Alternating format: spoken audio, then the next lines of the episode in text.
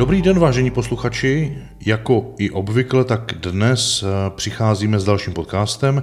Moje jméno je Petr Pacher a pro portál Psychologie pro každého CZ z Univerzity aplikovaného managementu natáčíme další skvělý díl s velmi zajímavým, opravdu velmi zajímavým hostem.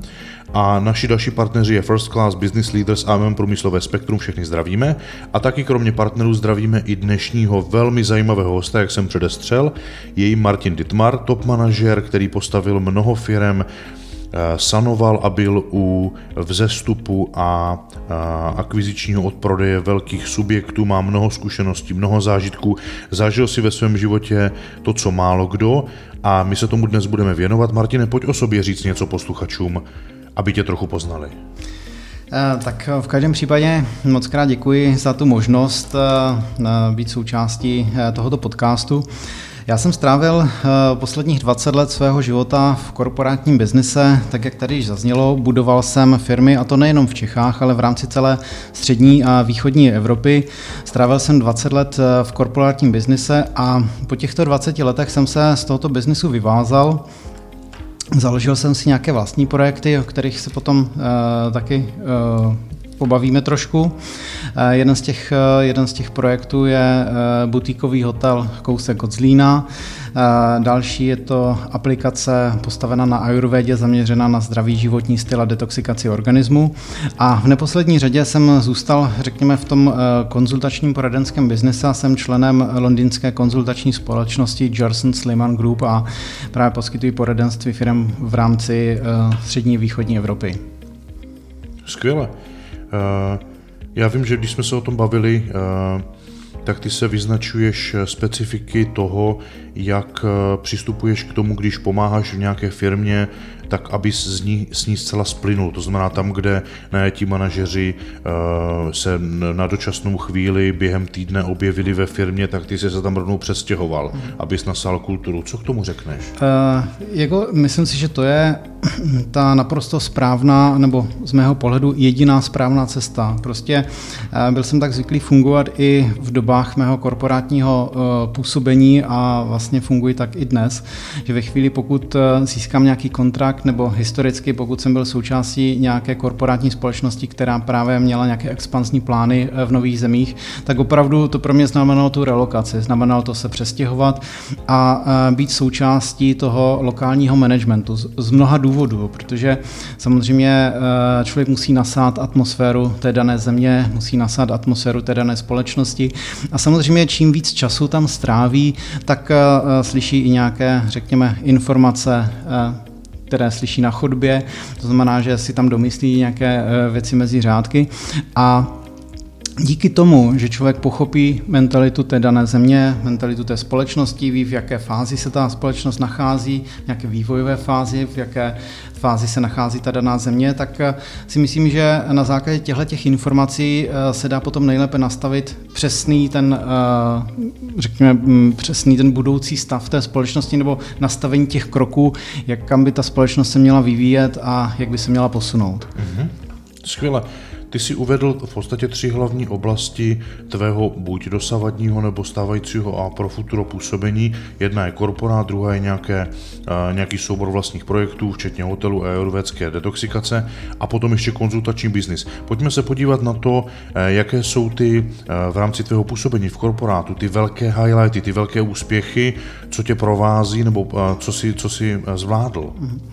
Eh, ten korporátní biznis, je to opravdu 20 roků, těch eh, highlights, těch zajímavých věcí eh, tam bylo spousta a hlavně i z toho důvodu, protože já jsem se ocitl vlastně v této oblasti podnikání v době, kdy ten trh ještě nebyl hotový. Ten trh byl hodně nestabilní, hodně se vyvíjel, takže jsem měl opravdu tu úžasnou možnost být součástí týmu, kdy jsme budovali ty společnosti. Ten, ten segment se budoval a, a já jsem toho byl součástí. Kdybych měl zmínit, řekněme, ty nejzajímavější nejzajímavější věci, tak v Čechách to bylo třeba vybudování Lidlu, který nepatří mezi eh, nejúspěšnější, nebo dokonce si myslím, že je naprosto nejúspěšnější na, nejenom na českém trhu, tak být opravdu součástí takové společnosti, takové skupiny a, a Jenom pro představu, když má člověk eh, pořadové číslo 5 eh, v rámci koncernu jako pátý zaměstnanec koncernu a opravdu to buduje úplně na zelené louce, kdy nejprve jsou to nějaké projekty, plány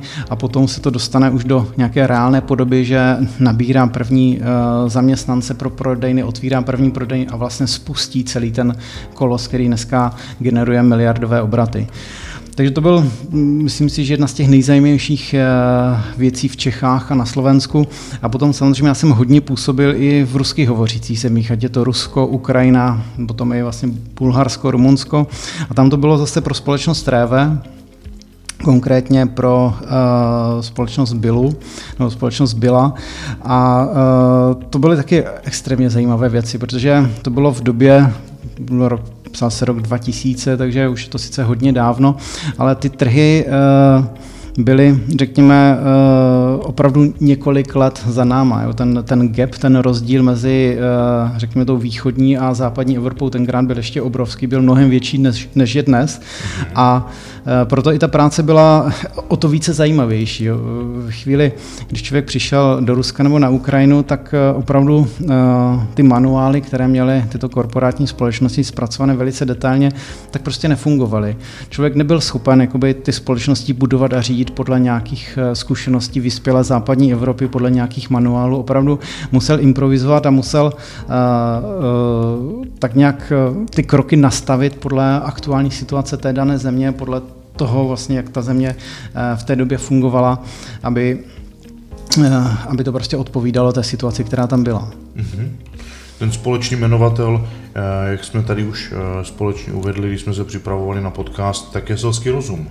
Eh, myslím si, že je extrémně důležitý. Samozřejmě ty zkušenosti, vědomosti, eh, i ty manuály eh, jako člověk taky potřebuje. Není to o tom, že bych je nepotřeboval, ale myslím si, že jsem se mnohdy dostal do situací, kdy člověk se opravdu musel zamyslet a na základě, tak jak se říká, toho selského rozumu se rozhodnout.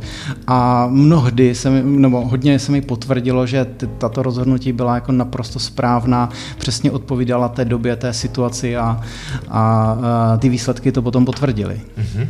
Skvěle. Než přistoupíme k tomu soukromému projektu, eh, ty vlastně si v tom, eh, v tom biznisovém prostředí k těm korporátům stále v nějaké blízkosti tím, že tam dodáváš konzultační biznis a, a i tam máš spoustu velmi zajímavých úspěchů a velkých highlightů. Pojď nám říct třeba o tom Rusku. Mm.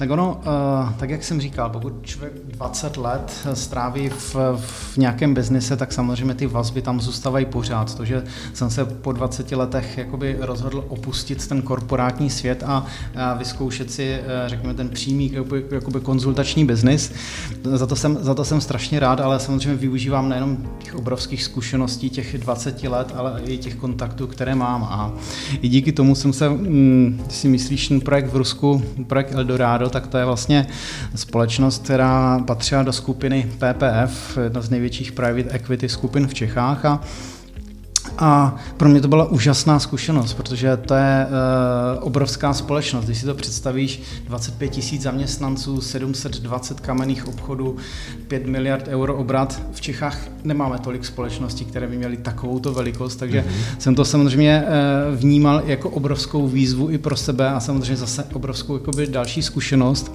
A i v tomto případě prostě uh, vůbec nepřipadalo v úvahu, že bych nějaké konzultační služby uh, poskytoval na dálku já jsem se prostě zbalil, odcestoval jsem prostě do Ruska, kde jsem strávil nějaký čas. Opět jsem se stal součástí toho lokálního týmu a společně s těmi uh, lokálními manažery jsme vlastně uh, vytvořili nový koncept jako transformaci vlastně uh, té, stávající společnosti do nové podoby, tak aby společnost, která v té době už byla 20 let na trhu, aby dalších 20 let bez, problému fungovala. Mm-hmm, skvěle.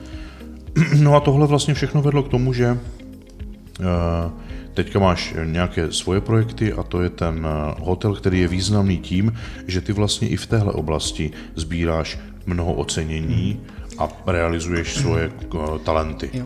Uh, ano, vlastně ten jeden z těch projektů, co máme, je to butikový hotel kousek od Zlína a Uh, jako to je projekt, který člověku dělá obrovskou, obrovskou radost. Je to projekt, do kterého jsem dal uh, své srdce a myslím si, že každý z klientů, kdo k nám přijede, tak to cítí, protože eh, pozadí butikových hotelů, to je vlastně, ta myšlenka je v tom, že hm, ty přijdeš na hotel, ale eh, měl by se tam cítit jako doma a k tomu dostaneš servis, který doma normálně nemáš. Takže eh, tady tahle ta kombinace funguje právě skvěle pro lidi z biznesu, pro lidi, kteří hodně cestují, vlastně už všechno viděli a tím, že jsou pořád na cestách, tak ten domov ti chybí. A tohle je vlastně koncept, který ti to nabízí, že když k nám přijdeš, tak tam není standardní recepce, kde by tě přivítala recepční tím, že si veme doklady, udělá kopii a dá ti klíč od pokoje. U nás to funguje úplně jinak. Ty, ty k nám vlastně přijdeš, ocitneš se jak kdyby v obývacím pokoji, hraje tam příjemná relaxační hudba, jsou tam příjemné vůně, dostane klient proseko na přivítání a vlastně je proveden celý tím domem, aby věděl vlastně, co tam, co tam může dělat, aby se tam prostě opravdu cítil jako doma. A tady ta, tento koncept, tady ta myšlenka funguje ve světě mnohem víc než u nás. Já sám jsem na podobný koncept narazil při mých cestách, když jsem přednášel v Africké republice a tam jsem se začal ubytovávat v podobných zařízeních a, a strašně mě to oslovilo a tak jsem právě přišel na tu myšlenku, že něco podobného mi tady doma chybí, tak jsem si to vlastně přivezl sem do Čech. Mm-hmm. No a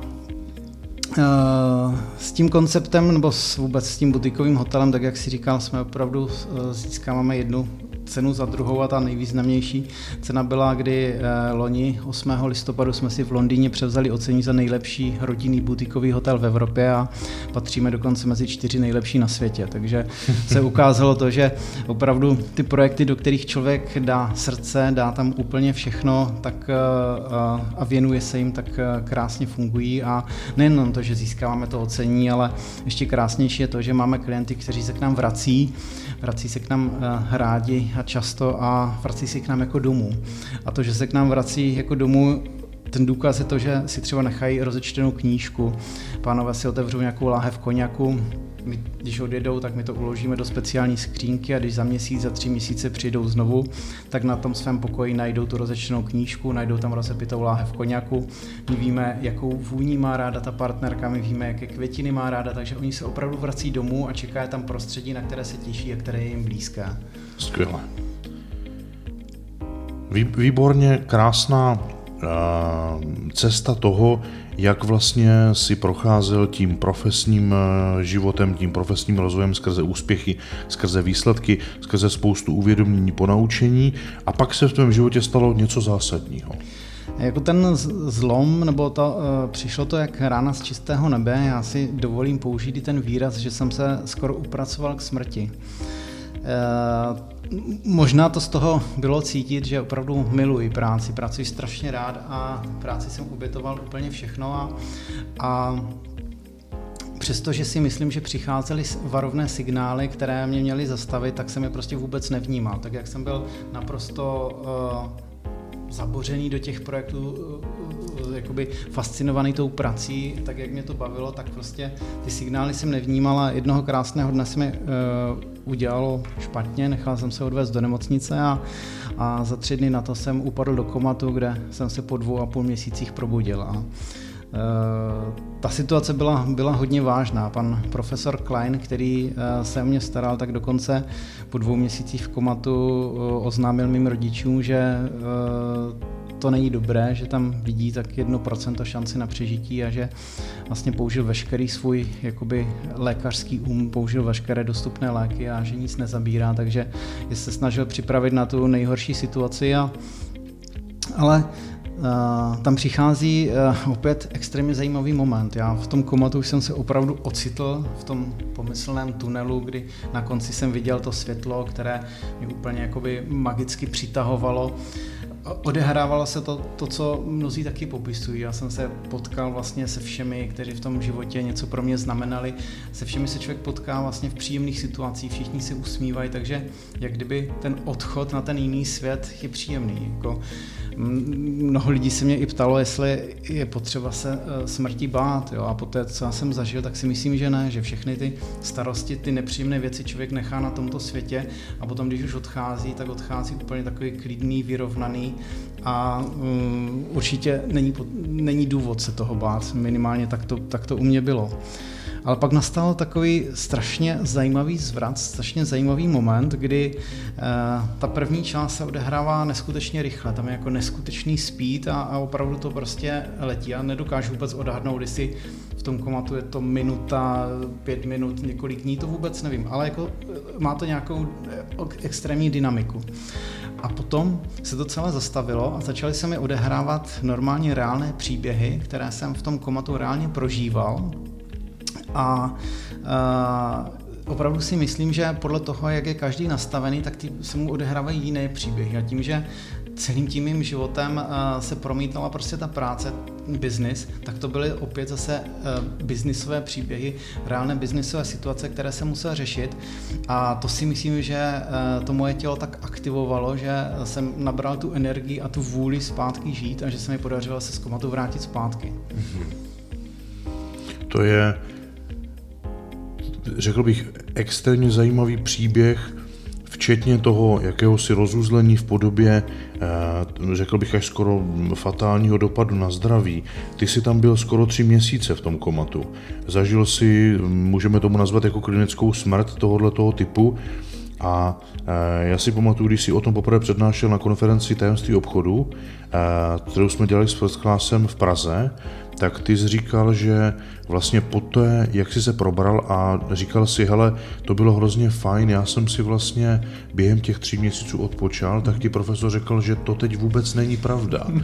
jako samozřejmě pan profesor, když jsem mu to říkal, tak říkal, no, jako to vůbec není pravda, protože to tělo muselo, jakoby, když to řeknu lidově, makat úplně nejvíc, aby to vůbec zvládlo, že ta situace opravdu byla extrémně těžká, extrémně vážná, ale já k tomu doplním, já jsem to vlastně myslel uh, trošku jinak. Samozřejmě uh, ta část, kdy jsem byl v komatu a kdy to tělo, jsem měl, nevím, čtyřikrát otravu krve, prostě byl jsem napojen na umělé dýchání, opravdu mi postupně selhávaly další a další orgány, takže uh, situace velice jako kritická, velice náročná. Ale já jsem to bral to období po té, co jsem se probral z komatu, kdy e, bylo úplně neuvěřitelné to, že se člověk postupně se učí mluvit, že jsem třeba špatně viděl, jemná motorika mi vůbec nefungovala, ale já to všechno, možná je to díky tomu mému pozitivnímu nastavení, jsem vnímal jakoby pozitivně, že najednou jsem měl konečně čas sám pro sebe, že jsem byl sám se sebou a ve své podstatě jsem si mohl v klidu rozanalizovat ten svůj eh, dosavadní život. Mohl jsem se i v klidu zamyslet nad tím, co jsem v tom komatu zažil, protože ono, to byl taky zajímavý moment, že ty příběhy v tom komatu byly tak reálné, že já jsem potom vlastně nebyl schopen odlišit, co jsem reálně ve svém životě zažil a co jsem zažil v komatu. Já jsem potřeboval nějakou dobu, než jsem si ty myšlenky utřídil, než jsem si to zase zpátky rozdělil a tady to období eh, já vnímám jako strašně pozitivně, že jsem prostě měl ten čas sám pro sebe, měl jsem čas se vůbec zamyslet nad tím svým životem a hlavně se zamyslet nad tím, co bude dál. Mm-hmm. Jasně. A nabízí se v podstatě ta nejdůležitější otázka, jak to vidíš dnes svýma očima, Martine? Kým jsi se vlastně potom všem stal? Jako uh, není to tak, že, uh, že bych teď nepracoval. Jo? Tak jak je to tady vlastně i z toho rozhovoru si cítit, já prostě tu svoji práci miluju a Uh, nejenom tu práci, i ty projekty a to jsem vlastně já. To znamená, uh, snažil jsem se co nejdřív znovu vrátit do nějakého pracovního procesu, ale ten přístup je jiný. Je jiný i v tom, že to, to moje tělo uh, dál se mnou komunikuje. Tak jak jsme vlastně spolu začali komunikovat po té, co jsem se probudil z komatu, tak ta komunikace s tím mým tělem vlastně pokračuje dál. A to tělo mi dnes vysílá signály, kterým já rozumím, uh, které vnímám velice citlivě. A ve chvíli, pokud ty signály přijdou, tak uh, uberu plyn jednoduše. To znamená, že opravdu ta work-life balance, to vyvažování toho pracovního nasazení, toho stresu a toho odpočinku je extrémně důležitá a to, co já jsem dřív vlastně neuměl, nevnímal, vůbec jsem to nebral jako, že, jako důležité, tak si myslím, že dneska jakoby eh, vnímám velice citlivě a eh, ve chvíli, pokud přijde jakýkoliv první varovný signál, tak mu naslouchám a vlastně přizpůsobí to pracovní tempo, vlastně potřeby toho těla, aby, abych tam vytvořil ten prostor na načerpání té energie. Skvěle. Eh, já teď jenom krátce nechám posluchače nakouknout pod poklíčku toho, že my vlastně dneska ten podcast nahráváme nejenom proto, abys manifestoval svůj příběh a, a pomohl a inspiroval tím mnoho ostatních, kteří žijí podobně nebo chtějí dosáhnout výsledků, jako si dosáhl ty, touží potom nebo o tom potom sní. A my vlastně teďka připravujeme společně, kdy se spojujeme nový magisterský studijní obor na univerzitě, který má být na bázi znalostního managementu v tom smyslu, aby jsme promítli do tohoto oboru právě to, co jak ty ze svých eh, ať už korporátních účastí, konzultačního biznisu, zkušeností a, a moudrosti toho, co si načerpal, eh, tak i eh, já a u nás na univerzitě, abychom prostě injektovali do tohoto programu a pomohli lidem, ať už to nazveme jako kombinací work-life balance, ať už to nazveme eh, vést správně tu svoji firmu, eh, správně rozumět svým lidem, vyznat se v tom, co ta firma potřebuje, umět naslouchat nejenom sám sobě, ale i těm lidem a té firmě a umět to udělat tak, aby ta firma skutečně jako v, s představitelem, kterým jsou ti budoucí posluchači, tak aby opravdu byla soběstačný mechanismus, který nepotřebuje uh, nic než uh, nějaký, nějakého parťáka, se kterým se může bavit, ale protože uh, rozumí těm potřebám, tak je umí dodávat a to, co ta firma vlastně sama znamená a jaké znalosti načerpává při své existenci, tak v ní rozprostírat tak, aby ta firma byla učící se organizací a aby jí to prostě pomohlo. To je něco, co společně chystáme a myslím si, že to bude velmi zásadní moment v rámci vzdělávání profesního charakteru, protože to je to, co tady na trhu manažerům hrozně moc chybí a zároveň s blížící se krizi, o které jsme se bavili, je to něco, co bude velmi zásadním způsobem rozhodovat o tom, jak budeme tu recesi, která prostě přijde, jak ji budeme zvládat. Co k tomu řekneš ty? Jako recese, krize, jakkoliv to nazveme, všichni víme, že celá historie jde v nějakých sinusoidách a uh, tak jak tak jak je vidět, tak vlastně dnes jsme byli v té křivce nahoře a ne, nemůžeme tam být do nekonečna. To znamená, že se dá opravdu predikovat, že nějaká krize přijde. Jenom dnes nevíme přesně, kdy přijde, jaký rozsah bude mít a řekněme, kdy zase odejde, ale na základě historie eh, víme, že vlastně tyhle ty výkyvy jsou naprosto běžné a v tuhle tu chvíli se dají opravdu očekávat. Jasně. A proto bude dobré se na to připravit a zkompetentnit sebe a i lidi, kteří jsou pro vás ve firmě důležití. No a protože my se k dnešnímu Eh, podcastu pomalu eh, posouváme směrem ke konci, tak pojďme se, Martine, podívat na poselství. Tedy eh, pokud by si posluchači měli a mohli odnést jednu věc, jaké poselství by si jim vzkázal za sebe? Jako to hlavní poselství a ta hlavní message by neměla být v tom, že bych někoho chtěl dnes nabádat, ať přestane pracovat, ať se nevěnuje těm projektům, které baví. Vůbec ne. Jenom strašně důležité je to, aby, aby se to opravdu vyvažovalo, aby tam byla ta rovnováha, aby jste dali tělu dostatek času času na to, aby načervalo zpátky tu energii a vlastně, abyste se těm projektům mohli věnovat dlouhodobě, protože to dlouhodobé fungování je e, to důležité. Já, když to vemu sám za sebe, e, jsem byl taky mladý a myslel jsem si, e, že to tělo to zvládne, ale dnes vím, že to prostě zvládnout nejde, že žádné tělo to nezvládne a proto za mě fungovat dál, ale dát tam tu balans, dát tam tu rovnováhu, dát tam to vyvažování. Skvěle. Martine, děkuji moc za poselství, já to rozhodně podporuju eh, vším, co ve mně je a jenom si dovolím doplnit, že eh, je fakt, že někteří lidé potřebují být tím, že absentují a vynechávají ty ukazatele, které se v jejich životě vyskytují, tak aby přišli k tomu uvědomění, co vlastně v životě chtějí a co potřebují, tak musí být vytlačeni na to nemocniční lůžko, protože tam už nezbývá, než to, že tam člověk musí být sám se sebou, protože při pohledu do stropu nemocničního pokoje už eh, při napojení na přístroje těžko zvednu mobil, vyřídím business meeting nebo odbavím schůzku a je ne vždycky příjemné a ne vždycky zdravé nechat to zajít až tak daleko, ale připouštím z psychologického hlediska, že někteří lidé to prostě potřebují, protože zažil jsem sám osobně několik klientů, kteří i přesto napříč tomu všemu, co tady Martin popsal a zažil, tak oni sami byli ti první, co se probudili, tak už chtěli podepsat revers, aby zvládli nastoupit zpátky do toho vlaku. A to, že se mohli a měli stát někým jiným a tato krize k ním v životě přišla proto, aby jim tomu dopomohla, tak oni i tohle přehlédli tak já vám za sebe přeji a to poselství bych rád doporučil nebo apeloval způsobem, abyste sami zvážili, jestli opravdu toto je cesta vaše, nebo jestli ta prevence a všímání si těch drobnějších momentů je možná něco, co je pro vás přijatelnější. A vyberte si sami, protože z mého pohledu to, co se má dít, tak se stane.